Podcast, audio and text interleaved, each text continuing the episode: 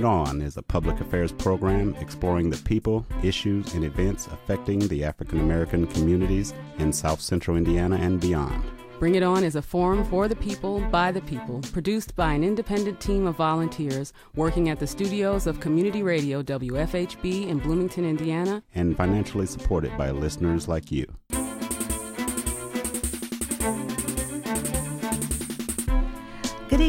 I'm Leela Randall, and welcome to an extended MLK Day edition of Bring It On. We're celebrating 12 years as Indiana's only weekly community radio show committed to exploring the people, issues, and events impacting the African American community. And hello, I'm Cornelius Wright. And in the next 90 minutes, you hear an audio recording from this morning's MLK Leadership Breakfast keynote speaker, John Quiñones. ABC journalist and host of ABC's award winning What Would You Do magazine. All in the next 90 minutes here on Bring It On. But first, the keynote speaker for tonight's Dr. Martin Luther King Jr. Day birthday celebration will be Adam Foss. Adam is a juvenile justice reformer who is a former assistant district attorney in the juvenile division of the Suffolk County District Attorney's Office in Boston, Massachusetts. He will speak on the theme of And Justice for All Mr. Foss is a fierce advocate for criminal justice reform and the importance of the role of the prosecutor in ending mass incarceration. As an in demand speaker on cr- criminal justice reform, Mr. Foss asserts that prosecutors need better training to view each case through a lens of cultural com- com- competency, integrity, compassion, and concern for the safety of the public, well being of the victim, and the betterment of the person charged with the crime. We're happy to hear, have him here in the studio this evening prior to his keynote address tonight at 7 p.m. Mr. Foss, welcome to Bring It On. Thank you for having me. I'm really, really excited to be here. Well, one of the first things I wanted to talk about was just to have you tell our listeners about the Roxbury Choice Program. Uh, when I was uh, in, in Roxbury Court, it was one of my first assignments as a prosecutor. Uh, you sort of go through the different sessions as, uh, of the courthouse as you grow as a prosecutor, and, and one of the sessions that you finally get into is the trial session. They're also doing the probation surrenders in there, and a probation surrender is basically when you're on probation. Um, and you violate your probation, you go into the courthouse to determine what happens to you. And I remember being in there, it was on Fridays, and I would sit there and I would see this line of young men just standing and waiting for their surrender hearing to happen and some of them had committed new crimes. Most of them had violated their probation on some technicality. They had they had smoked weed. They had missed an appointment. They had got fired from their jobs. They had not obtained the education that they were supposed to get, and as a result, we would um, incarcerate them or you know extend their probation or, or continue our, our monitoring them of them in the criminal justice system. And I, I remember thinking this is this doesn't seem to be a very efficient use of our time. Let's think about uh, what else we can do. And at the same time that was happening, a judge uh, at the same court and, and some other uh, colleagues of the court were having the same sort of feelings about the probation surrender session.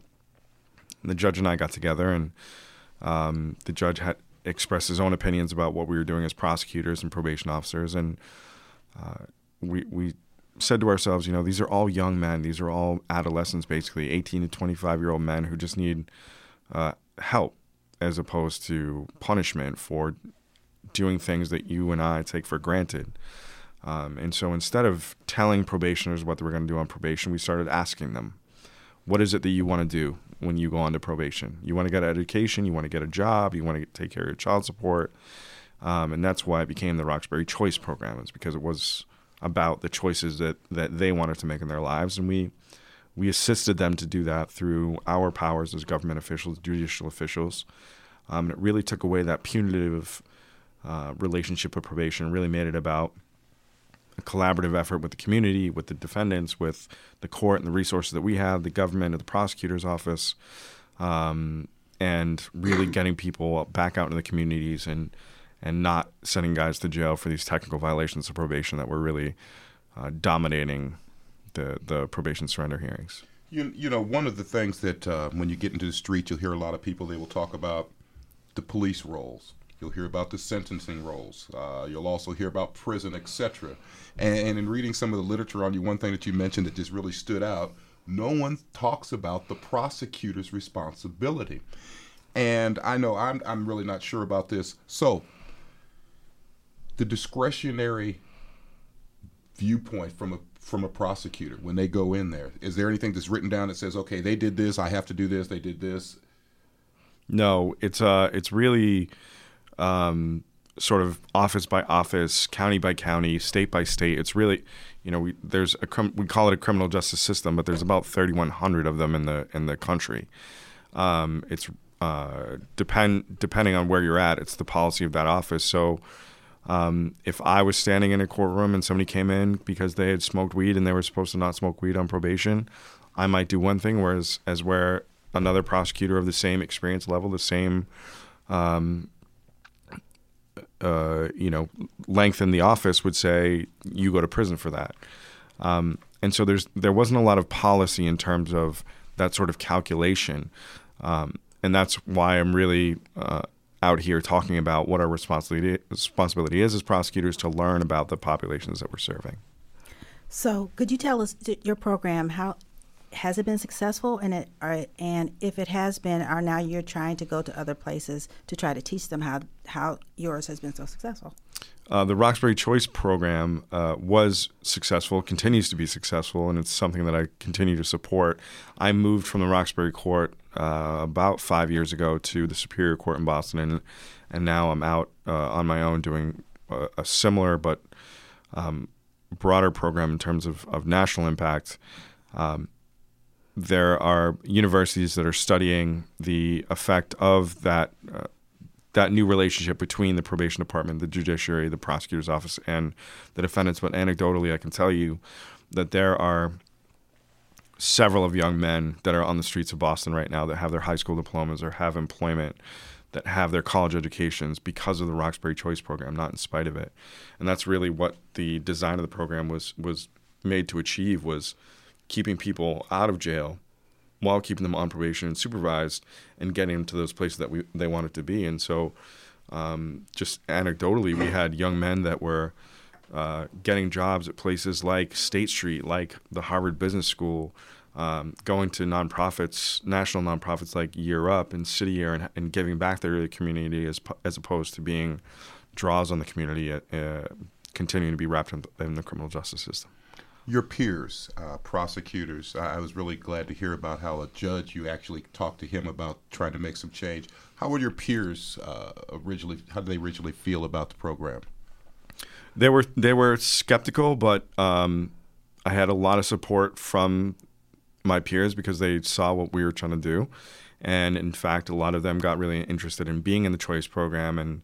Um, you know, it continues to this day, despite the fact that I've been out for for out of that courthouse for a long time, and that's really because you know there's this bad rap about prosecutors that's that's on it's in the media and it's and it's on um, you know television the movies that we just want to lock people up that we have an incentive to lock people up and it's you know I'll be the first to tell you that it's just not accurate there there are bad metrics in the system which make us do things that that perhaps like our moral compass is telling us not to do but most of us take this job because we want to improve public safety, because we want people to do better.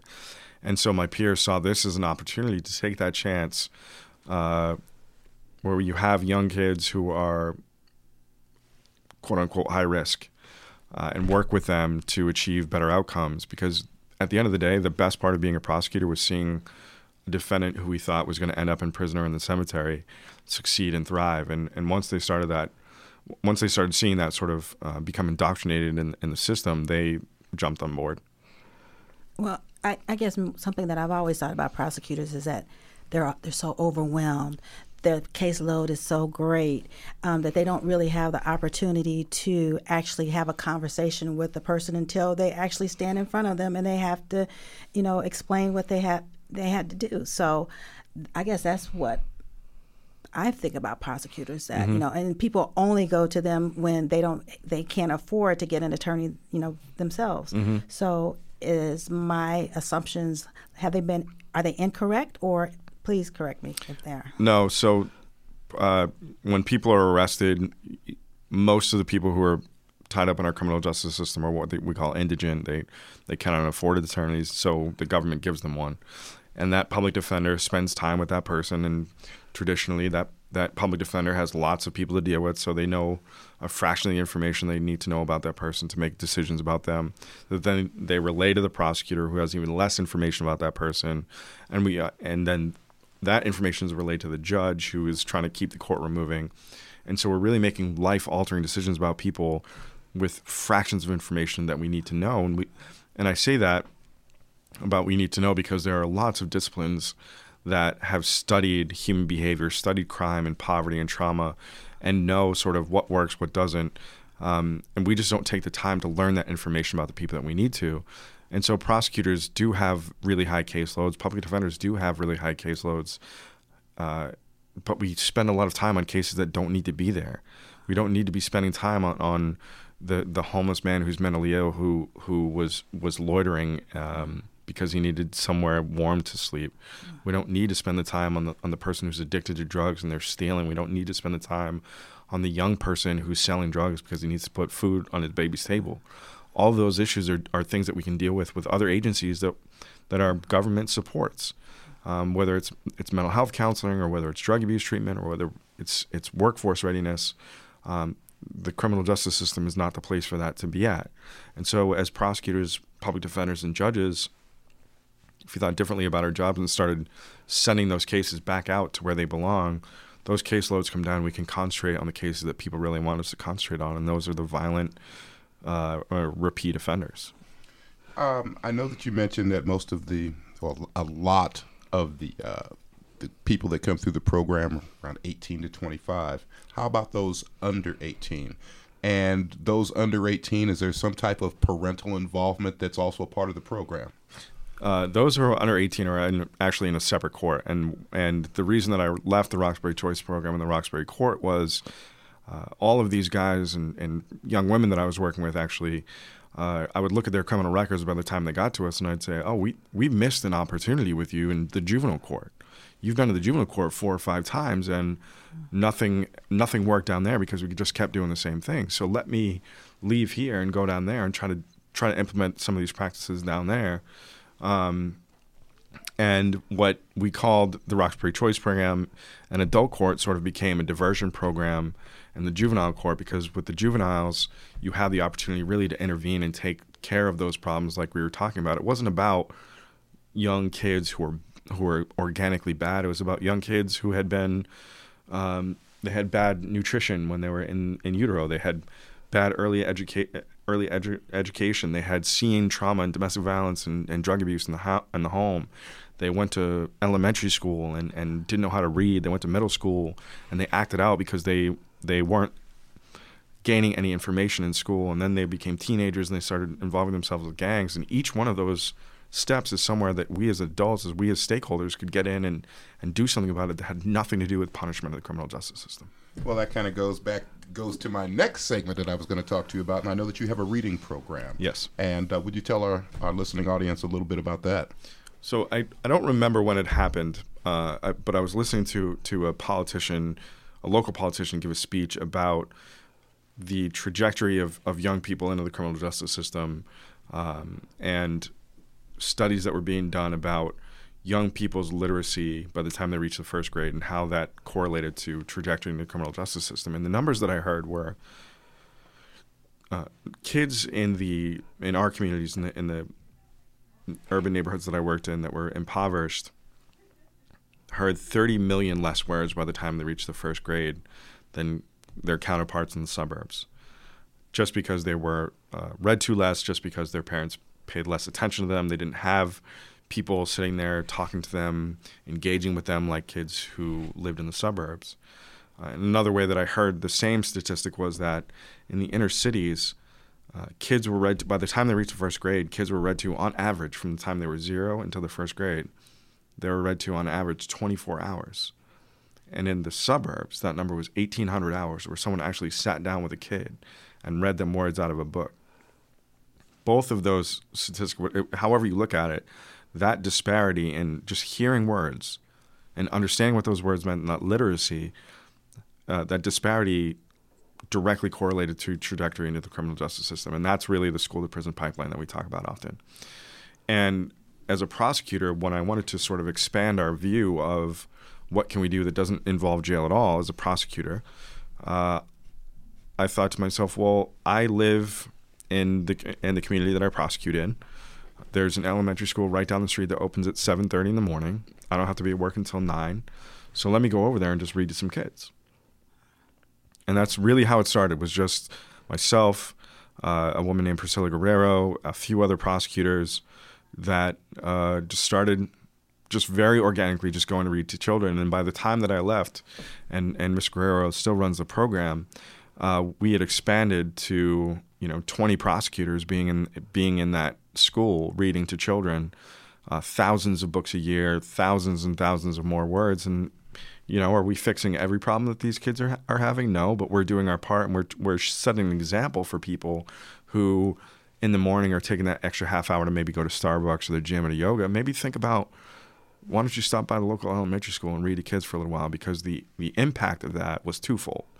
One, you're fixing this literacy problem, but two, you're giving children the opportunity to meet people like police officers, like judges, like lawyers that they are later on conditioned not to like, not to trust, and they're seeing people of color in those roles very early on, so that they can they know and understand we can do that too at some point in time. And the ancillary benefit was everybody had such a good feeling coming out of there. It was like therapy before you go to work. You're a very giving person. What in your background has inspired you to want to give back so much? The recognition that uh, it, it's cliche to say, but you know, but for the grace of God, go I. Um, I was I was an orphan. I was uh, adopted by by some wonderful folks who gave me those things despite not having a lot of resource. And uh, as a 19 year old young man, I made a lot of really bad decisions that. Uh, had I been 19 years old in another zip code with different parents, I probably would have not been here uh, likely in a, in a jail or prison somewhere and taken it to an, its extreme, maybe in, even in the cemetery. And the only thing that kept me from that outcome were the protective factors that I had growing up and also that shield that I had around me of having those two parents when I was making those decisions. And to me, it struck me as really unfair that so little effort and, and such little differences between me and, and those kids could result in such disparate outcomes. And if each one of us just took like an hour out of our day to do something different, um, we could probably all fix this criminal justice problem together. one of the things is, as you were talking about the, excuse me, some of the people going through the program that, that just kind of popped in my head the racial parity aspect, as we know that there's always some type of racial uh, disproportionate disproportionality. Did you see any of that in this program?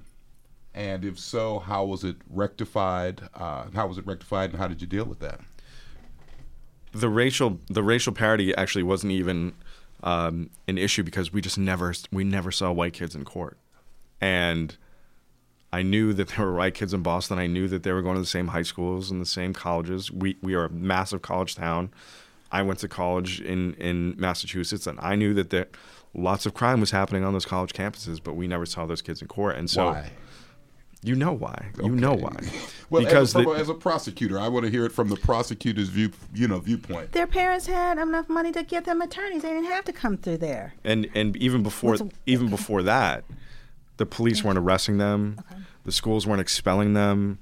The administrations at the judicial board at the at the colleges or, or the high schools where they're getting in trouble were get they would get a guidance counselor and they would get a, a, a parent conference and they'd get a slap on the wrist, maybe do some community service. Whereas the kids of color, because they weren't at those schools, because they weren't in those colleges, they were on the street and they were being they had interface with the police a lot more than the kids who were coming to the universities there when they were going to the private high schools and the private colleges.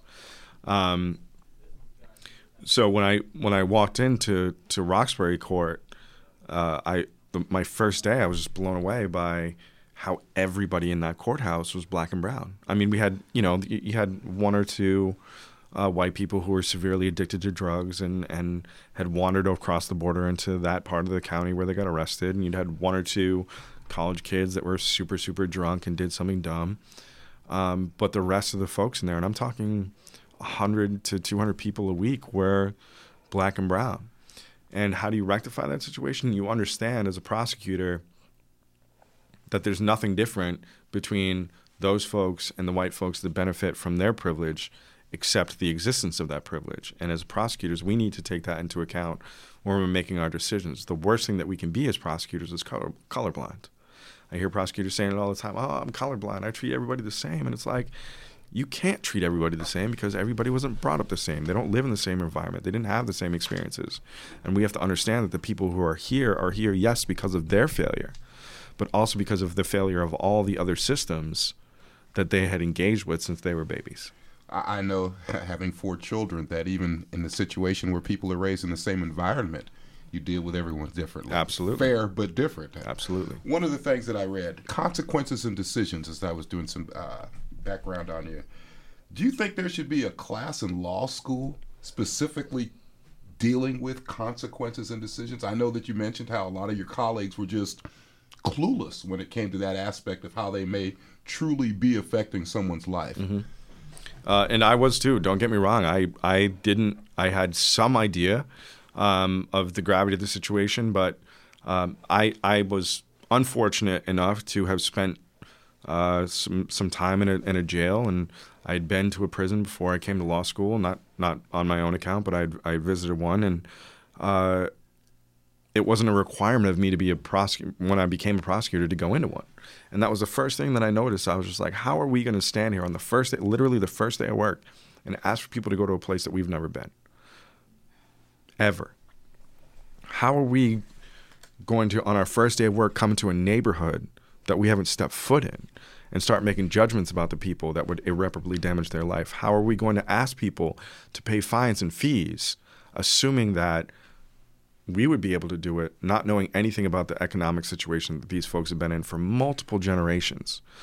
And so when I when I think about what we're doing, um, I, I, wish law schools would do it. I I don't see how they um, can sort of restructure themselves to teach everything that we need. And so that's why I started my program, Prosecutor Impact, to sort of get that baseline of training for new prosecutors to understand the impact of everything that we do, every decision we make, however small or large it is, is going to affect someone's life forever. So, talk about it a little bit more. So, is, is you started it when, and what impact has it has has it had? Uh, it it has yet to have impact because it's not uh, fully rolled out yet. We're, okay. we're piloting in Chicago next year. Okay. Um, Chicago is a is an office that uh, has has been in battle for quite some time. They just uh, elected who I think is one of the greatest leaders of our time, a, a woman named Kim Foxx. She's the first African American district attorney in Chicago. Uh, she's also one of there are less than one percent of African American women who are in positions of power in, in district attorneys' offices, and she's one of them. Uh, she's very progressive, and she wants to tackle this issue as a black woman from Chicago, seeing these issues. So we're we're gonna we're gonna roll out there, and the idea is to take people before they walk into that courtroom and start making these decisions, to learn the things that we don't learn in law school, that we don't learn in college about um, human behavior and development, about the environmental factors that um, influence that behavior and about interventions that are in our community that work other than, than jail or prison. The reason that I know uh, that I can forecast is, is, its success is that uh, we've been doing it for a while, inf- very informally, um, by hitting the street and learning about these community-based organizations that are that are taking taking kids from the criminal justice system and really giving them what they need and not taking away what they already don't have. Um, really looking at the intersection between poverty, mental health, trauma, and the criminal justice system, and employing uh, resources to to combat a lot of that, and really dealing with the history that brought our people uh, in in grossly disproportionate numbers in the criminal justice system, and, and saying we just can't do this anymore. We got to think of a better way, and and the the ancillary benefit is that it costs us a lot less money than what we're doing right now. Sounds like some internships that should be created in law school to help facilitate that type of um, vision. Yes. Yeah. I agree. We've got about five minutes left, and for our listening audience who is not going to be able to make it to the Buskirk Chumley this evening, what message are you going to be giving in a few minutes and uh, give them a little recap of what you're going to be talking about? Sure. Um, so today we're, we're celebrating the Dr. And Reverend Martin Luther King. And uh, I appreciate that we take the day off and we recognize this man as a contribution um, to not only the civil rights movement, but to American history.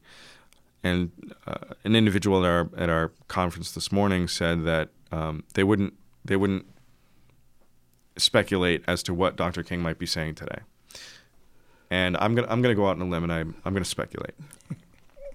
and I'm not gonna talk about I'm not going to talk about. I am going to talk about later this evening. That you have that you have a dream. Uh, no, that, that, that, your two children. No, are, your children are going to. Okay. and in fact, b- the fact before he was assassinated, Dr. King talked about that dream and how ambitious he was in 63 but by 67 he realized that he needed to be a little bit more muted in talking about that dream because he realized that the progress wasn't being made and it wasn't just because of the people who were out there um, at the at the Trump rallies, and it wasn't just because of the people who were out there lynching people and, and punching people at, at lunch counters. It wasn't just those people. In fact, it was a lot of the people who uh, walked hand in hand with Dr. King in the movement, who, and he said it he said it so well during a speech called "The Other America." He said, "There are folks who are on our side."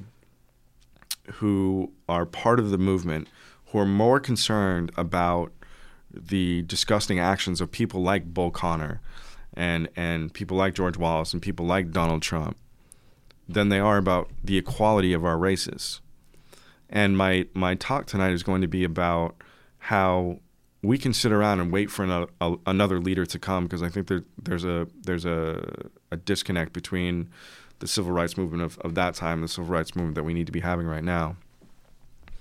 Um, mine is focused very much on the on the state of our mass incarceration. Uh, we've we've found a lot of people who are very passionate and they want to change the system. They know the criminal justice system is messed up. They want to do something, and they read the books and they watch the documentaries and they post on Facebook and Instagram and Twitter. But when it comes to actually getting down and doing the work every single day, day in and day out, it's just not happening, and that's why the movement isn't coming along. And I really feel like we're waiting for a leader when really the people who are out here are leaders in their own right. They have they have a cell phone in their pocket. They have conversations with influential people every single day, and the conversation that needs to be had is not, "Oh, look at Donald Trump and look at all the crazy things he's doing." It's what can I do as an individual citizen every single day to make sure that my brother, my sister, my neighbor, my peer, my colleague is getting the equal rights that I have. And it's an uncomfortable conversation, but we need to have it because when I when I hear that, oh, it's it's it makes me uncomfortable to have that situation. I challenge them and I say, imagine what it is to be a black or brown boy in this country this at this point in time, a black or brown girl in this country this time, an LGBTQ youth, an immigrant, a Muslim. Think about the discomfort that these people face every single day, and compare that to your minor discomfort that you have to feel having this conversation. And if you if you care about this issue, if you really fundamentally care about this issue and Dr. King and celebrating him, then we should be doing it every day. Not just one day out of the year. We do some community service. We pat ourselves on the back. We talk about how woke we are. It's about every day having the uncomfortable conversation about reconciling the history that we have, the privilege that it's given a lot of people, and using that privilege not just as a shield for yourself, but as a shield for the people that don't have it, and a sword for those who are trying to take it away from the people that need it. You know, I, I can recall as a 14 year old uh, young man in 1968 uh, listening to Dr. King, and I was thinking of this elder statesman. And as I've gotten older, I realized he was a young man. And I think that some of our youth that are out there don't wait on that elder statesman. It's you. Yeah, and I, you know, I'm, I'm for my for my own self, thinking about how old he was when he was assassinated. He was he was 38 years old. 38 years old. I'm going to be 38 next year. And I think about the civil rights movement and, and our youth these days because our youth are energized. You know, you saw Black Lives Matter movement. You saw you saw this movement in our country of young people, and a lot of people criticize it. Um, but I would enc- I would encourage them to think about. Yes, Malcolm was young. Yes, Martin was young. Think about the children that we don't really talk about all that often. The people, the, the kids in Birmingham who were the ones that filled the jails. the four girls who were who whose bombing sort of put put Birmingham on the map. the the single mother who before Rosa Parks sat down on that bus, and the children of SNCC, the children of the SCLC, all of these young people that contributed to the civil rights movement, and they're in, the, in their own way back in the day, and now young kids can do this all the time, just sitting in their living rooms. Okay. We're at the top of the hour, and and welcome to an extended Bring It On broadcast, where Indiana's only public affairs program do- dedicated to the African American community here on WFHB 91.3 FM. I need to slow down. And on your radio dial and live on the web at WFHB.org. We want to thank Mr. Adam Foss, tonight's keynote speaker for the 2017 Dr. Martin Luther King Jr. birthday celebration, for among other things, enlightening us on tonight's timely message of And Justice for All. Mr. Foss' presentation begins at 7 p.m. this evening at the Buskirk Chumley Theater, located at 114 East Kirkwood Avenue. And I just like to say it's truly been a pleasure. Uh, I've learned so much this evening, and uh, thank you for all the work that you're doing. Thank you for having me. I hope the townspeople come down and, and we can start this movement tonight. Absolutely. This is listener supported WFHB Bloomington, Bedford, Ellettsville, Nashville. Community radio for South Central Indiana online at WFHB.org. Support for WFHB comes from Growing Opportunities, a social business project of the South Central Community Action Program. Growing Opportunities is an urban hydroponic farm that provides job training opportunities for low income people with barriers to employment, especially people with disabilities. Growing Opportunities also grows produce that is sold to local eateries, supermarkets, hospitals, and schools. Information is available at 812 332 2168 or online at insccap.org. Bring It On has an open submission policy, so if you have an idea for the program, let's hear it. Send an email directly to our volunteer staff. The address is bringiton at wfhb.org. We want to make sure we share everything and anything affecting the African American community with our listening audience in Bloomington and beyond. The email address, once again, is bringiton at wfhb.org. Oh, Father, how we love you today. Will you just help me bless him right now? Come on, let's corporately, wherever you are, just, if you can, just open your mouth and just begin to declare his praise. Come on. Declare his name. Father, we approach you as humbly as we know how. Your sons and daughters, your servants, in this moment of intercession. Father, please hear our prayer.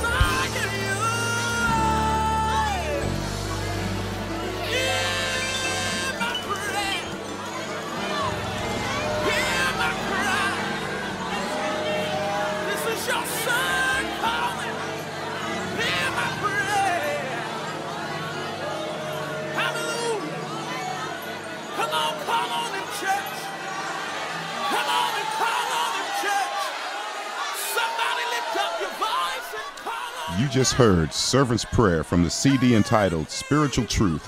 Bishop Eddie Long presents the New Birth Total Praise Choir.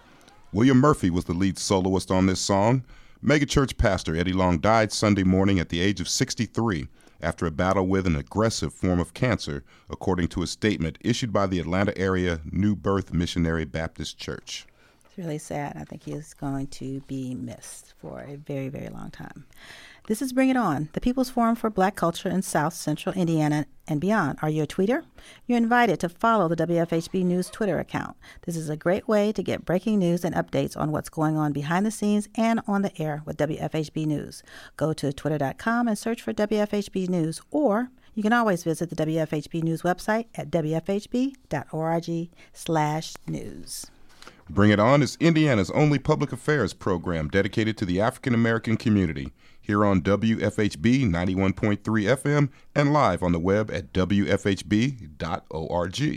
At the top of tonight's extended show, we shared that we would air remarks from this morning's Dr. Martin Luther King Jr.'s Leadership Breakfast Key, John Quiñones, ABC News journalist and host of ABC award winning What Would You Do News Magazine. What follows are his impassioned remarks concerning his life story and a challenge he leaves with his listeners to truly make America great. Good morning, Indiana University. What a pleasure. What a pleasure it is to be here. Yes, I'm John Quiñones, and Dr. McGorry did a great job, right?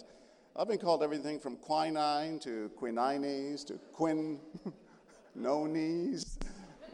Even Barbara Walters has trouble with my name at ABC. So it was very special. It's particularly special for me to be here celebrating the life and the legacy, of course, of Dr. Martin Luther King Jr. You know, during my brief three day visit here, it's become pretty clear to me that IU creates educational and cultural opportunities for growth, for empowerment, and social change so that every, every person may experience the bounty of life's abundant possibilities. And in my book, What Greater Mission Can There Be? The Reverend King once said that life's most persistent and urgent question is What are you doing for others? That is what today's commemoration is all about, and that, in many ways, is what my show, What Would You Do, is all about. It's a, it's a kind of candid camera of ethics, the show that poses the question when you witness injustice, when you witness bullying or racism or discrimination or gay bashing, anti immigrant or anti Muslim hatred, do you step in or do you step away? Someone gave me the greatest compliment the other day. They said, You know what, John? The world would be a better place if we all thought, What would you do's hidden cameras? And John Quiñones was in the next room watching our behavior because we would all be on our best behavior and we would realize the power of one. So, by the way, it's also the show has made it impossible for me to go have dinner anywhere without people asking what's going to happen. You know, so I'm going to try to eat here. I was on a plane the other day and the flight kind of snuck up on the flight attendant and she came face to face with me suddenly. She hadn't seen me. And she almost freaked out. She goes, Oh my God, it's John Quiñones. What's going to happen on the airplane now? so you've been warned. We can put those hidden cameras anywhere, right? If you're sitting there and the person next to you passes out and you go have another cup of coffee, you're going to have me to talk to. You, know, you heard about, and you've seen, and we witnessed the brutal, bruising presidential campaign and election that we've just suffered through and who knows what the next four years will bring. And the racial divisiveness that we're now seeing is so disturbing. And I think there's no better time than now for what would you do? So I'm happy to say that ABC will be bringing back the show on the air this summer, again for another 13 episodes with all kinds of ethical and moral dilemmas. Yeah.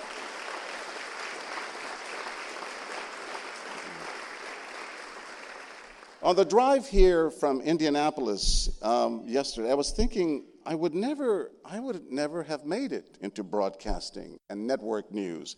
I wouldn't have this TV show. I wouldn't even be standing up here had it not been for the civil rights movement and the Reverend King.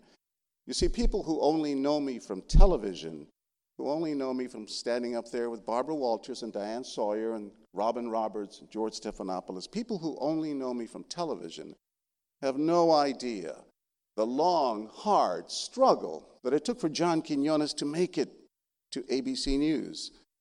I was born in poverty in the barrio on the west side of San Antonio. And you know how some people say we were poor, but we didn't know we were poor. We knew we were poor. we, had, we had an old black and white television in the back of the house, and we saw how the other side lived. I spoke no English when I was six years old. And this is despite the fact that my family, the Quiñones family, has been in Texas for seven generations, hundreds of years. We're more American than most Americans. Uh, but in San Antonio, where 60% of the population is Hispanic, you don't have to learn English when you're a little boy growing up in the barrio. The stores are in Spanish. The church was in Spanish. The radio station, our music, that some of the TV stations were in Spanish.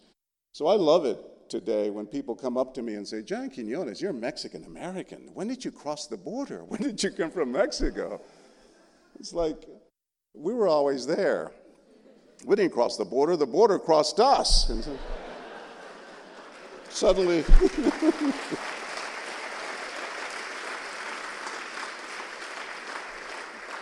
and suddenly we're speaking English. The great African American poet Maya Angelou once wrote that we all marvel at the beauty of the butterfly, but rarely do we consider all the changes that that butterfly had to go through to attain that beauty. I'm no butterfly, but, but man, have I been through some struggles and, yes, some changes to attain this measure of success. Like the Reverend King, when I was a little boy growing up in that barrio in San Antonio, I had a dream of someday making a difference in this world, to become a journalist, to shine a beacon, a light on injustice and bigotry. It was something that I understood all too well because of what I experienced as a little boy. You know, when I was eight years old, uh, we encountered all kinds of discrimination in San Antonio. In fact, when I was eight, my cousin and, Joey and I, my dad was a janitor at uh, one of the high schools in San Antonio, and my mom used to clean houses on the rich part of town. We were so poor that as a little boy, I shined shoes on Guadalupe Street in San Antonio. My cousin and I, Joey, would go and we'd go to all the cantinas, the bars in San Antonio, because the drunk guys didn't realize how much they were tipping you. And we made a killing the age of eight years old. Uh, but then one night, after shining shoes at around midnight, we're stumbling, coming home, and, and, and, and we were jumped by a rival gang. This was a tough neighborhood. There were drive by shootings, there were drugs, violence. And um, they jumped us and they stole all my shoe shine polishes and all my rags and my little shoe shine box that I had built from scratch and all my earnings from the night. And that was the end of my shoe shining career. Uh, I spoke no English when I went to the first grade of school, as I mentioned. And I'll never forget being in that class, in Mrs. Gregory's class at Carvajal Elementary.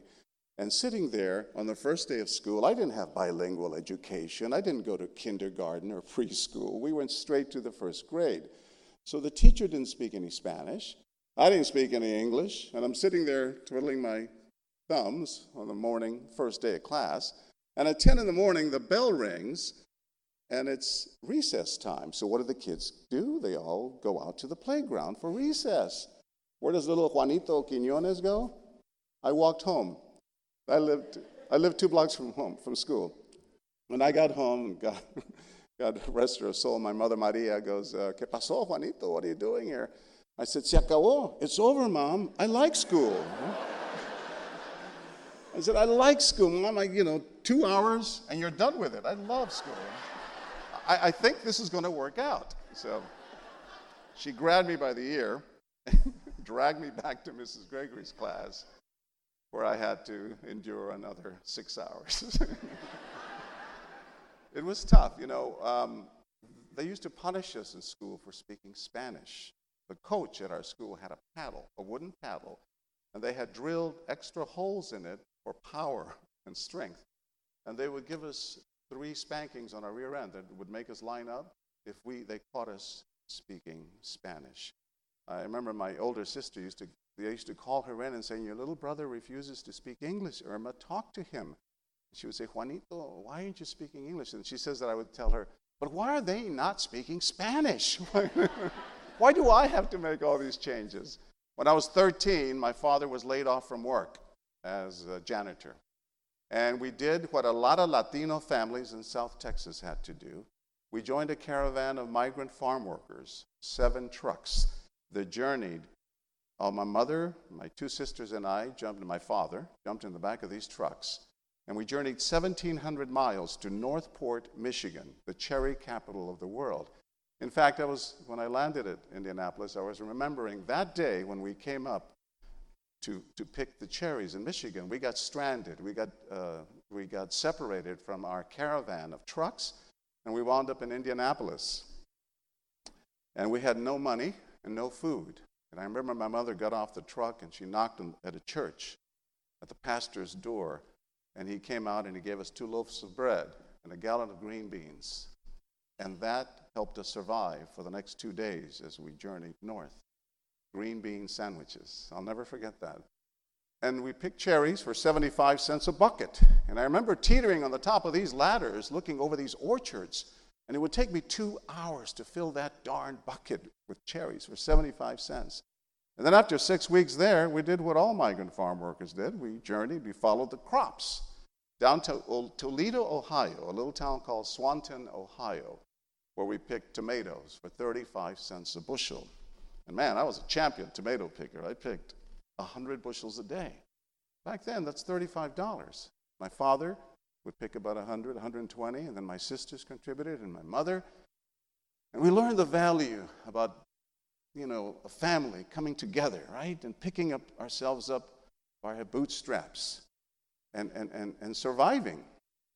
And, uh, but I'll never forget being on my knees on the cold, hard ground at 6 in the morning uh, looking at a row of tomato plants that for a young 13 year old boy's eyes seemed to go on for miles and miles. That's what I had to look forward to that day at 6 in the morning. And my father, Bruno, looking down at me and saying, Juanito, you want to do this for the rest of your life? Or do you want to get a college education? It was a no brainer. I knew I didn't want to do that kind of work for the rest of my life, but, but no one believed in me. You know, when I came back to school and I would ask my teachers at Rhodes Junior High and Brackenridge High School, how do I prepare for uh, college? How do I take, you know, advanced placement classes? How do I prepare for the SAT and the ACT? You know what my own teachers would tell me? They would say, John, it's wonderful that you have this dream of someday being a television reporter. Because I wanted to be a reporter since I was 10 years old. I used to watch Geraldo Rivera on 2020. the only one with a Latino last name, right? He had long hair, mustache, blue jeans, and he was covering all these great stories in Africa and Turkey and traveling the world. And he was Latino, or so I thought. It turns out he's only he's only half. no, Geraldo was my hero. But I wanted to be like Geraldo. I wanted to work for 2020 someday. And when I would ask my teachers, How do I get ready for college? you know what they would say? They would say, It's wonderful, John, that you have this dream, but we think you should try wood shop. We think you should try metal shop. Or how about auto mechanics? Not that there's anything wrong with those wonderful trades. A lot of our friends and family make a good, hard living doing that. But I wanted to go to college. And my own teachers, my own counselors, did what people do on that show, What Would You Do, every Friday night. They judged me not about the content of my character, they judged me by the color of my skin and the accent in my voice. But thank God for my mother Maria. You know, she was the one. You talk about the power of one. Maria would say to me, Mijo, my son, Mijo, it doesn't matter that you have to wear the same clothes to school every other day. At least we wash those clothes, right? At least they're clean. It doesn't matter that you have to take bean and tortilla tacos for lunch when all the other kids are taking their fancy bologna and white bread. now we know beans have more protein, right? so we got the last laugh on that one. She would say, It doesn't matter, mijo. What matters is what's in here and what's in here, in your corazon. Thank God for my mother Maria. She was the reason I kept going and pushing because I had a heavy Mexican accent and I wanted to be a broadcaster like Peter Jennings and Dan Rather. I wanted to go into television, Geraldo, right? So I, I had a, a, really tough, tough time uh, uh, speaking the language because in Spanish, for example, there is no SH sound. So I would say, These are my chews, this is my church. And people would, would make fun of me. Uh, but it was during the civil rights movement, and I remembered the words of the Reverend Martin Luther King, who said, In times of adversity, you got to have faith, right? And faith, what is faith? Taking that first step. It doesn't matter if you don't see the entire staircase, take that first step. Because tomorrow, mañana, there'll be another baby step and then another baby step. So I got involved in drama classes. I forced myself, I was really painfully shy and I would have never gotten in front of a group like this, but I forced myself because I wanted this so badly. So I got enrolled, I tried out for the role of Romeo in Romeo and Juliet for a citywide production. And maybe it's because no one else tried out for the role. but I got it. I played Romeo. And um, the good news was that I got to kiss Juliet, Mary Lou Gomez. I'll never forget that we had to practice kissing behind the curtain to get it right, you know. The bad news was in, in this ridiculously macho school, because it was all Mexican Americans, um, I had to wear leotards. Just glad there were no, no YouTube back then, kids, uh, to make me uh, live, on, live in infamy with those leotards. But it was little those baby steps. And then along came the first hero in my life, my English teacher, Mrs. Gutierrez who, for the first time, when everyone else had said, You'll never make it, she was the one who said, John, I love the way you write essays. I love the way you tell stories. have you thought about going into journalism? And I said, Of course, I've been watching Geraldo all these years. she said, No, no, I think you should try to talk to Mr. Harris, who runs the school newspaper, the Brackenridge Times. So I did, and I was hired as a reporter at the age of 14. So I've been doing this since I was 14 years old.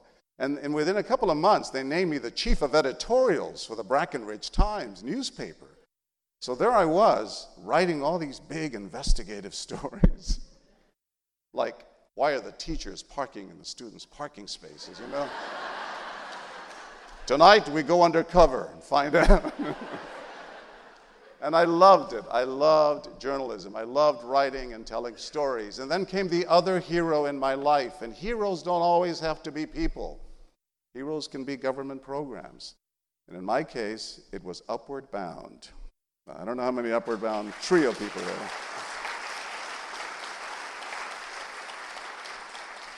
Again, a product of the civil rights movement. The government knew, the government, the theory Presidents Johnson and Kennedy It was very simple. The only way out of poverty is through education. What a thought. What a thought. So they went to every school in America in the inner cities and they picked on 10 students who showed some promise. I don't know what they saw in me, and my grades weren't that great, but they picked me as one of the upward bound students, and I got a chance to take extra courses on Saturdays because the government knew that these inner city schools were doing a terrible job.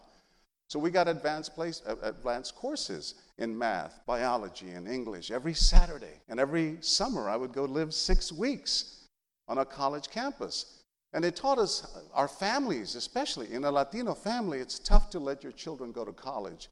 A father doesn't want his daughter living on a college campus. And I know that sounds silly, but even my mother was like that. I remember saying goodbye to her when I went to Southwest Texas State University, which was like 45 minutes from San Antonio. I was going to go live there for six weeks, just six weeks. And I'm in the driveway, and my mother's in tears. She's like, Mijo, ¿cuándo te vas? what am I going to see you again? 45 minutes away. I said, Mom, I'll be back Saturday with some dirty laundry, and, uh, and I'll, i want some of those bean and tortilla tacos, okay? And um, Upward Bound made it happen for me. I wouldn't have gone to college had it not been for Upward Bound. I got into St. Mary's University in San Antonio, and, and, and then, of course, I wanted to get into broadcasting. I had three jobs when I was in school. You know, you got to do everything you can, right, to, to survive. To, to, my parents couldn't afford the tuition. So I worked in the school cafeteria. I worked in the geology department, sorting rocks. And at night, I got to be careful how I say this, because when I say I deliver drugs, people say, Of course, you're Latino, you're a drug dealer. No, I delivered drugs for a pharmacy, you know, prescription medicine for little old ladies and little old men who couldn't go to the drugstore to pick up their medicine. I would drive a beat up Volkswagen to take them their medicine to their homes. But at night, because I wanted to get over my, my accent, I had this little tape recorder, and I, between my deliveries, I would go into the men's room and I would record my voice over and over again, again, trying to get rid of this accent. And the owner of that drugstore would hear me through the men's room door. And one day he said, John, you really want to do this? Huh? You want to get into broadcasting? I said, Yes. I was a freshman in college. And she goes, he said, Well, there's a radio station looking for interns. And you want to know why they were looking for interns in San Antonio?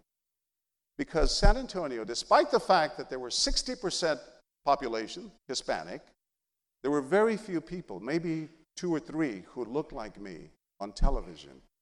And thank God, Reverend King, civil rights movement, there were protests in San Antonio at these radio stations by these radical Hispanic groups. It's one in particular. They call themselves the Bilingual Bicultural Coalition on the Mass Media, or the BBC. and the BBC picked up poster sign, po- uh, you know, uh, protest signs, and they went to every radio and TV station and challenged the licenses of these stations which are governed by the Federal Communications Commission, the FCC, which says that the airwaves belong to the people. They don't belong to Disney or Comcast, Time Warner, they belong to the people. And if these stations weren't hiring on, an on air force that reflected the faces of San Antonio, then they were going to ask them not to renew their licenses. They were going to ask the federal government not to renew the licenses, and they would pick it every day. So the radio and TV stations freaked out. And they started hiring anyone with a decent voice to bolster their roles and to say, we have, a, we have a Hispanic kid, look at this kid. And I was an intern, hired by a country music station. Now, I was a Chicano student. You know, I loved rock music. I loved R&B music. I loved, you know, even Mexican music, of course. But this was a country music station. But it was an opportunity. You know, you do what you can to get the foot in the door, right? That first step, even though you don't see the entire staircase. And I was hired as an intern. You want to know what my job at this radio station was at the age of 18? My first job in broadcasting at this country music station? You have to be from Texas to understand this, but the disc jockeys at this station had horses, horses in the back of the studios that they would use in parades and rodeos and public appearances. My first job in broadcasting for $2 an hour was to feed and clean up after the horses in the back of the studios at KKYX radio. But at night, at night, I would sneak into the back studio and I would record my voice on these reel to reel recorders, reading anything I could get my hands on. Again, practicing my pronunciation, my enunciation. The only problem was at that hour of the night, at midnight, there was no one there to criticize my work. All the professional disc jockeys and the announcers had gone home. The only one left at the station was the janitor, and his name was Pablo. And Pablo's English was worse than my father's. But I would drag him in there. I said, Pablo, listen to this. And he would listen. And I said, How does it sound? He'd go, Más o menos, more or less. he was my first critic. And then they let me do the they let me do something on the air for the first time uh, at KKYX. There'd be some new medicine out, and I got to say those last four seconds of where you could find that medicine. So you want to hear the first words John Quiñones ever said on the air? All right, get ready. I got to say, now available at Walgreens. I was, I was, I was pretty proud. I was so proud of myself. I would call my aunts and uncles, my grandmother, and friends. You got to listen at 1:12 this afternoon. but don't blink because you'll miss it. And then they let me do the news on Sunday nights. It was actually Monday morning between 1 and 4 in the morning. We do five, I would do five minutes of news on the hour. I think At that hour, between 1 and 4, we had four listeners my mother, my father, and my two sisters.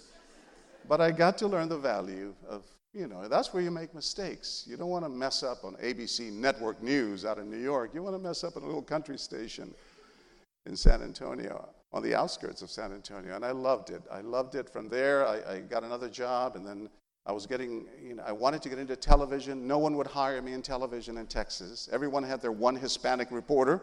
It was like, the quota has been met. We got one of them. We don't need another one. So everyone had one. so I tried in Amarillo, Austin, McAllen, Texas, you know, Fort Worth, Dallas, Houston. No one would hire me. I can show you 80 letters of rejection. Never take no for an answer, young kids. Never take no for an answer. I kept pushing, man. I kept pushing. And uh, I was in an audition for another job that I didn't get when I met a woman who had gone to Columbia University. And I told her my story. I said, I can't get a job in television. I might just go to law school, you know, the heck with journalism. And she said, John, you have such a passion for journalism. Don't do that. You know, go to Columbia University. If you're going to go back to school, I went to Columbia's Graduate School of Journalism. And she said, if you want, I'll write a letter for you. And she did, and I got accepted. And then I said, great, how am I going to pay for it? and I went there and I knocked on every financial aid door, every financial aid door, and I begged them and I said, look, I want to come here. I've been accepted but I don't have the money. And I wound up getting a fellowship from NBC News to study uh, at Columbia University. So, like the Beverly Hillbillies, I packed up a U Haul truck in Houston and I made my way to New York City. And I loved it. And from there, I got my first job in television in Chicago, not far from here in Chicago. I was a local reporter. And the only reason I was hired there was because a Latino reporter joined the network and there was a Latino slot open once again. But while I was in Chicago, I did a story that I wanted to do for a long time, long time, about a but, uh, an issue that's a hot button issue to this very day immigration. Even 30 years ago, I had family who had come into this country illegally, so I convinced my news director in Chicago to let me go undercover and go into Mexico and find out what it's like for a Mexican immigrant to come and cross the border and get a job in the US. So I pretended. I went on. I didn't dress like this, obviously. I spoke only Spanish.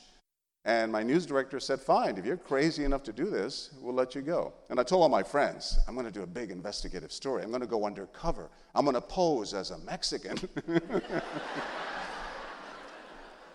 to which they all said, It's not going to take a lot of acting. No, I, I, I, posed as a Mexican citizen. As was a young kid, I was 25 years old. And I went undercover in Mexico. And we went to this town where half of the working age men had come to work in this country. And I found a coyote. I found a smuggler who, for $300, sold me a fake birth certificate and a fake social security card, all captured on hidden camera at a church, on, on a church plaza. Remember, we, he gave, I gave him the money, he gave me the, the ID, and he said, okay, tonight at 7 o'clock, we'll cross here on the Rio Grande. I'll cross you into Texas. So then I got in my rental car and I went and I told my camera crew to, where to hide in the bushes on the Texas side of the Rio Grande. And I said, okay, hide here. And at 7 o'clock tonight, I hope I'll be coming across. I got back in my car and went back into Mexico. Back then, you could go back and forth easily. And I had to stash my rental car because you know, the coyote was going to get very suspicious. This young Mexican kid is driving a Lincoln Town Car from National Rental Car. And I hit the car and I met up with the coyote. He tells me to take my clothes off and I was worried because I was wearing a wireless mic, but so I convinced him to let me keep my t-shirt on. And sure enough, he puts me on an inner tube, and I floated across the Rio Grande to Texas, all captured on camera. And I didn't stop there, for this was a story in Chicago for a local station, so we had to make it a local Chicago angle, right? In Chicago, I got a job at a restaurant, a Greek restaurant, where the owner of this restaurant had seven Mexican workers working for him, all undocumented, and he had not paid them in 17 weeks. And every time they complained, he would say, Hey guys, you get to sleep here in the basement. You get to eat all the food you want. You keep complaining, and I'll call immigration and have you deported. Which, by the way, happens today in this country. So I got a job there as a dishwasher. I pretended, I spoke only Spanish. Uh, I didn't dress like this, obviously. He hired me. And by day, I'm washing dishes. And at night, I went down into the basement with the other seven Mexican workers. And uh, I'll never, I always keep wondering what they must have thought because by, by day they see me washing dishes with them. And then I suddenly bring out a little camera. And I started interviewing them about their lives. And they told me how they were being held as virtual slaves in the basement of this restaurant. The next day I came back, this time wearing a suit, speaking fluent English, with a camera crew behind me. And I remember we had to chase the owner of the restaurant through the parking lot because he didn't want to talk to me. But the day after it aired, that story aired on CBS local news in Chicago. The US government moved in. They shut down the restaurant. They arrested the owner and they got the Mexican workers the money they were owed and temporary visas to remain in this country while they worked on their residency. Mm.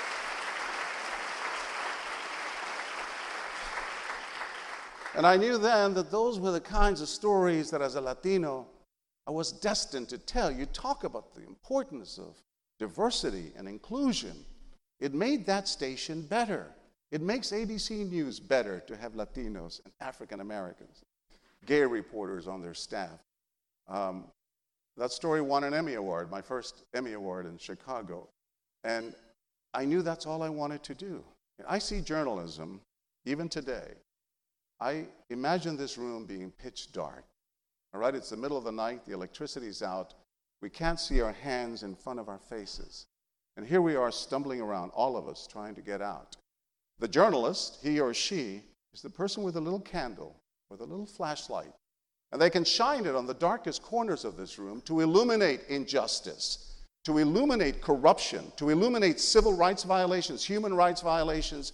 I think when journalism is done right, and God knows we're not doing it right too often these days, but when it is, those are the kinds of stories that we should be telling. I wound up getting my network job because of that story after swimming across the Rio Grande, and Uh, ironically, it was because Central America was burning up. Some of you are too young to remember, but back in the 80s, Nicaragua, El Salvador, Panama, Honduras, Guatemala, there were civil wars going on in those countries. Young rebels trying to overthrow dictatorships. And ABC News has a had a correspondent by the name of Bill Stewart. If you Google Bill Stewart, ABC News today, you'll see what happened to him. It was 1980, and he was covering. He was sent from New York to cover the war in Central America. He didn't speak a word of Spanish. He stopped at a military checkpoint. The soldiers accused him of being a communist. He can't understand what they're t- saying to him in Spanish. They put a gun to his head and they shoot and kill him. All captured on camera. That video made its way onto CBS News, ABC, CNN, NBC, and the US government then withdrew support for the Somoza government, the dictator Anastasio Somoza in Nicaragua. And the government fell, and the Sandinista, ironically, the communists took over. But I tell you this long, drawn out story to explain that the networks, all of them, then in all their wisdom, said, we should hire somebody who speaks Spanish to go to Central America.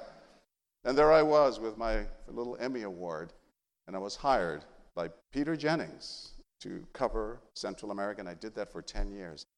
He was the best. We still miss Peter. He was a great anchorman at ABC News. I think he'd be rolling over in his grave right now to see some of the stuff we don't cover on the news. But one day I remember I was in Nicaragua and I had a big interview set up with the president of Nicaragua. And I called New York. I was a young reporter. I was a rookie reporter, just hired by ABC News. But I had this big exclusive interview with Daniel Ortega. Daniel Ortega was the president of Nicaragua, the new Sandinista president. So I called New York. He had agreed to do an interview. And I told Peter Jennings, and G- Jennings was, wow, fine, young man, we're excited. We're going to make two minutes on the evening news for your story. We look forward to having it on the air tonight. Well, then I get a call from President Ortega's office in Nicaragua canceling the interview. Now it's 4:30 in the afternoon. The news is on at 6:30.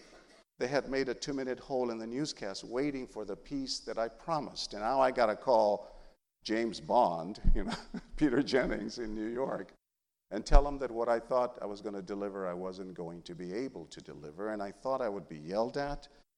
And who knows, get fired as a rookie reporter because I didn't deliver what was promised. And Peter Jennings, I'll never forget the words he gave me. Instead of yelling at me, he said on the phone from New York, I was in Nicaragua, he said, John, there'll be other times in your career when this happens, when someone promises you something and they don't deliver it. But listen to me. He said, Don't worry. Don't worry so much about talking to the movers and the shakers of the world, the presidents of corporations, the presidents of countries. Don't worry, he said, about talking to the movers and the shakers. Talk to the moved and the shaken. In other words, talk to the real people in Central America. You know, talk to the.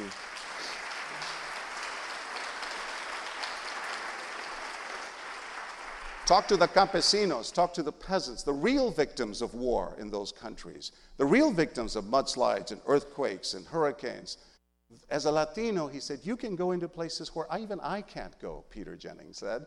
And because you understand the culture, you speak the language, and because you look the way you do, you can bring back stories that no one else can bring back at ABC News.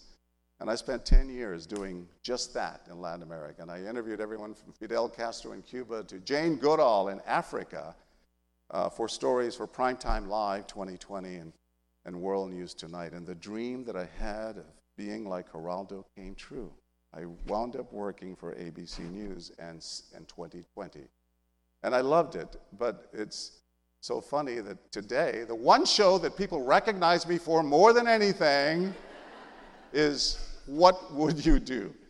The show that really puts you on the spot and asks you to consider when you witness that injustice or racism or bullying or gay bashing, do you step in or do you step away? Hi, this is Jason Wilber. I'd like to invite you to join us Saturday at 4 p.m. right here on WFHB for In Search of a Song. Every week on In Search of a Song, you get to explore the stories behind the songs through interviews, recordings, and live performances by some of your favorite musicians. You might even discover some new favorites along the way. So join us this and every Saturday at 4 p.m. for In Search of a Song, right here on WFHB, Bloomington's community radio station. Amy Goodman, host of Democracy Now!, your daily grassroots global unembedded news hour. Broadcasting here on WFHB Mondays through Fridays at noon. Here on 91.3 and 98.1 FM, volunteer powered, listener supported community radio for South Central Indiana. The Reverend King said that our lives begin to end the moment we stay silent about things that matter. That was the power of one, folks stepping up and sounding the alarm. Um, many of the stories we do are serious, but some of them are fun. I don't know if you saw the one we did on a bicycle theft, where someone is stealing a bicycle from a park. We had a brand new bicycle chained to a park right along a jogging path where people are running and walking their dogs and pushing their baby strollers. And we had a guy stealing the bike. And we told the actors if people see you with this hacksaw and wire cutter stealing the bike, admit that you're stealing the bike so that they know, right? We didn't want them to think he'd lost his key.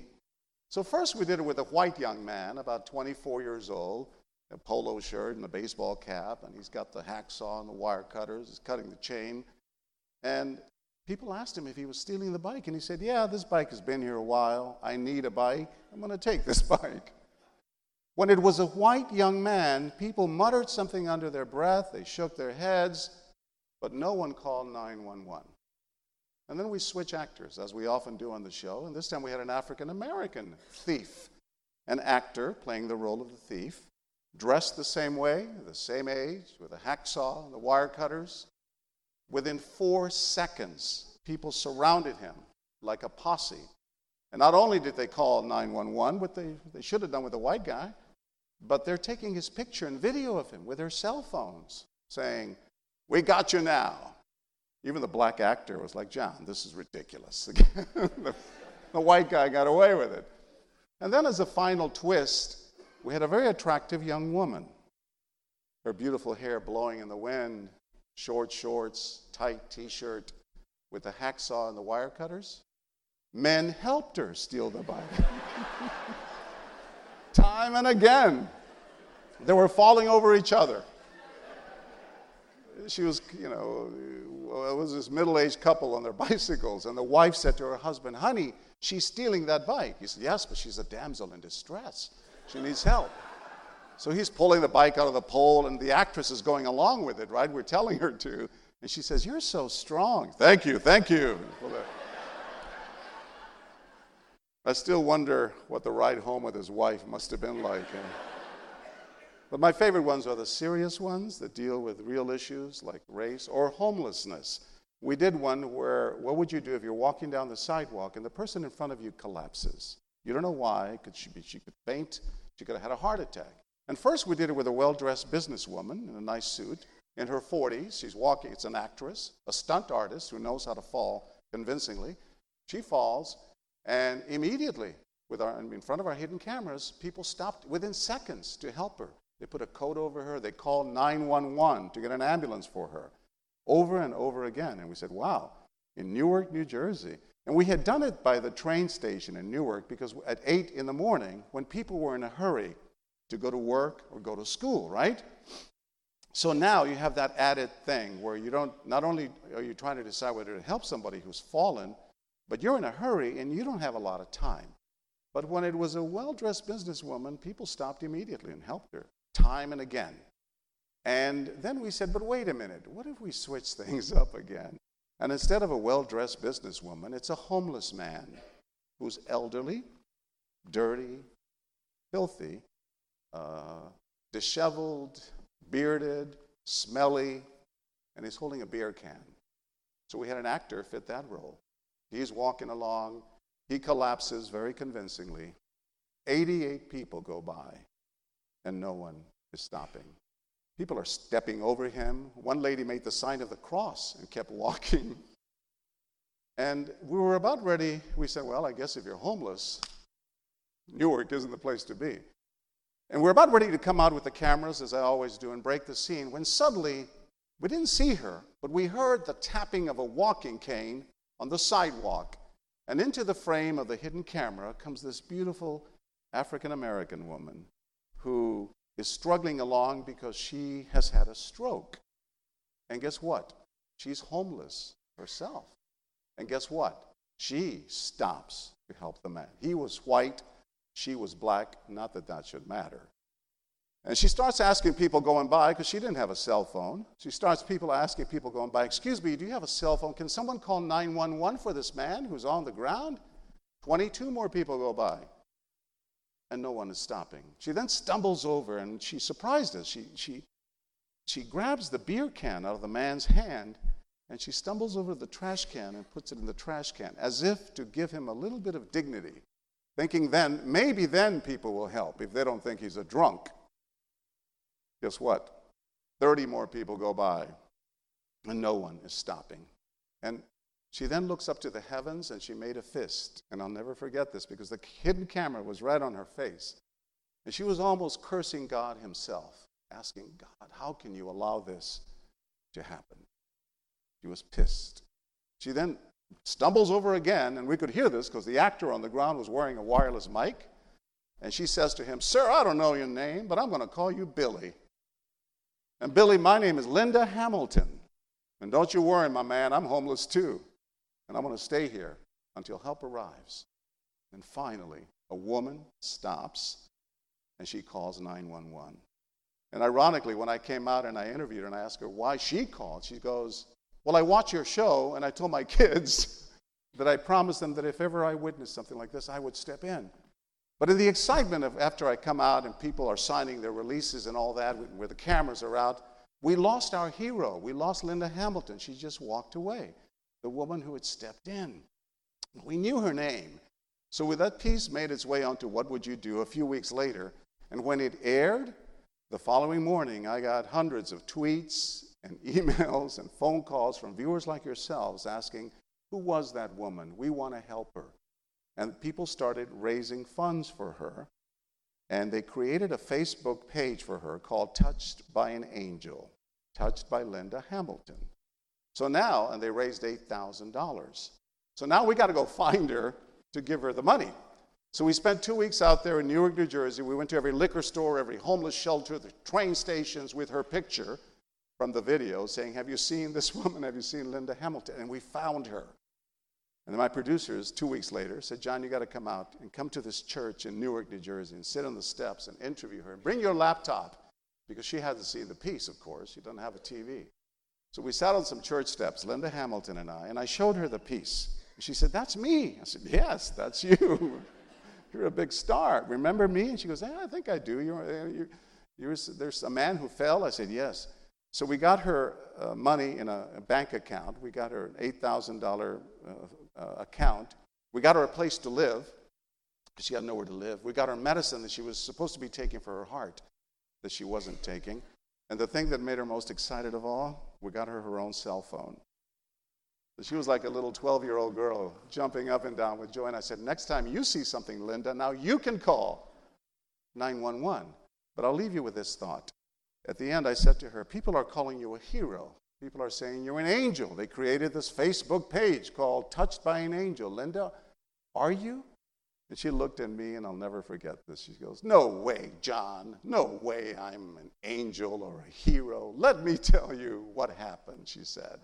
I think, she said, God put me, God put me on that corner, on that street, on that day, because He knew you were there with your fancy, what would you do cameras. and He wanted to send people a message. And who better to send that message than someone who's walked in the shoes of the homeless? So I leave you with that thought today. And the next time you witness some injustice, you witness bullying or someone uh, being mean to the homeless or being racist, and the little voice in the back of your head says, Do something. Remember the words and the actions of Linda Hamilton, this woman who was homeless, who had suffered a stroke, and she stopped and she helped a man who was down with the power of one, not because she was going to be on national television, she didn't know that. Not because she was going to get $8,000 and a place to live and medicine and her own cell phone. She did not know that. She did it because, as my mother Maria would say, her corazón, her heart, told her it was the right thing to do. Thank you for having me here today. Really, it's been a pleasure meeting all of you. Thank you, all of you. Thank you. It's been a real pleasure. We hope you enjoyed the moving testimonial from John Quiñones, ABC News journalist and host of ABC's award winning What Would You Do magazine. We want to thank Mr. Adam Foss, tonight's keynote speaker for the 2017 Dr. Martin Luther King Jr. birthday celebration, for among other things, enlightening us on tonight's timely message of and justice for all. Mr. Foss' presentation begins in just a few moments at the Buskirk Chumley Theater, located at 114 East Kirkwood Avenue. Our show's executive producer is Clarence Boone, with help from WFHB News Department Director Joe Crawford. Our news editor is Michael Nolan. Tonight's board engineer crew consists of Jim Frat- Thrasher. Our original theme music was created by Jamil Effiam, with additional background tracks by David Baker. For WFHB, I'm Cornelius Wright.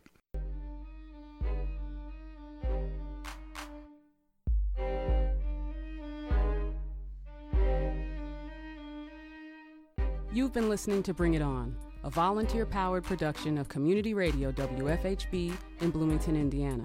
Bring It On is your forum for open dialogue on the people, issues, and events affecting the African American community in South Central Indiana and beyond. Send your comments, suggestions, and story ideas directly to the Bring It On staff. The email address is bringit at wfhb.org. That's bringit at wfhb.org.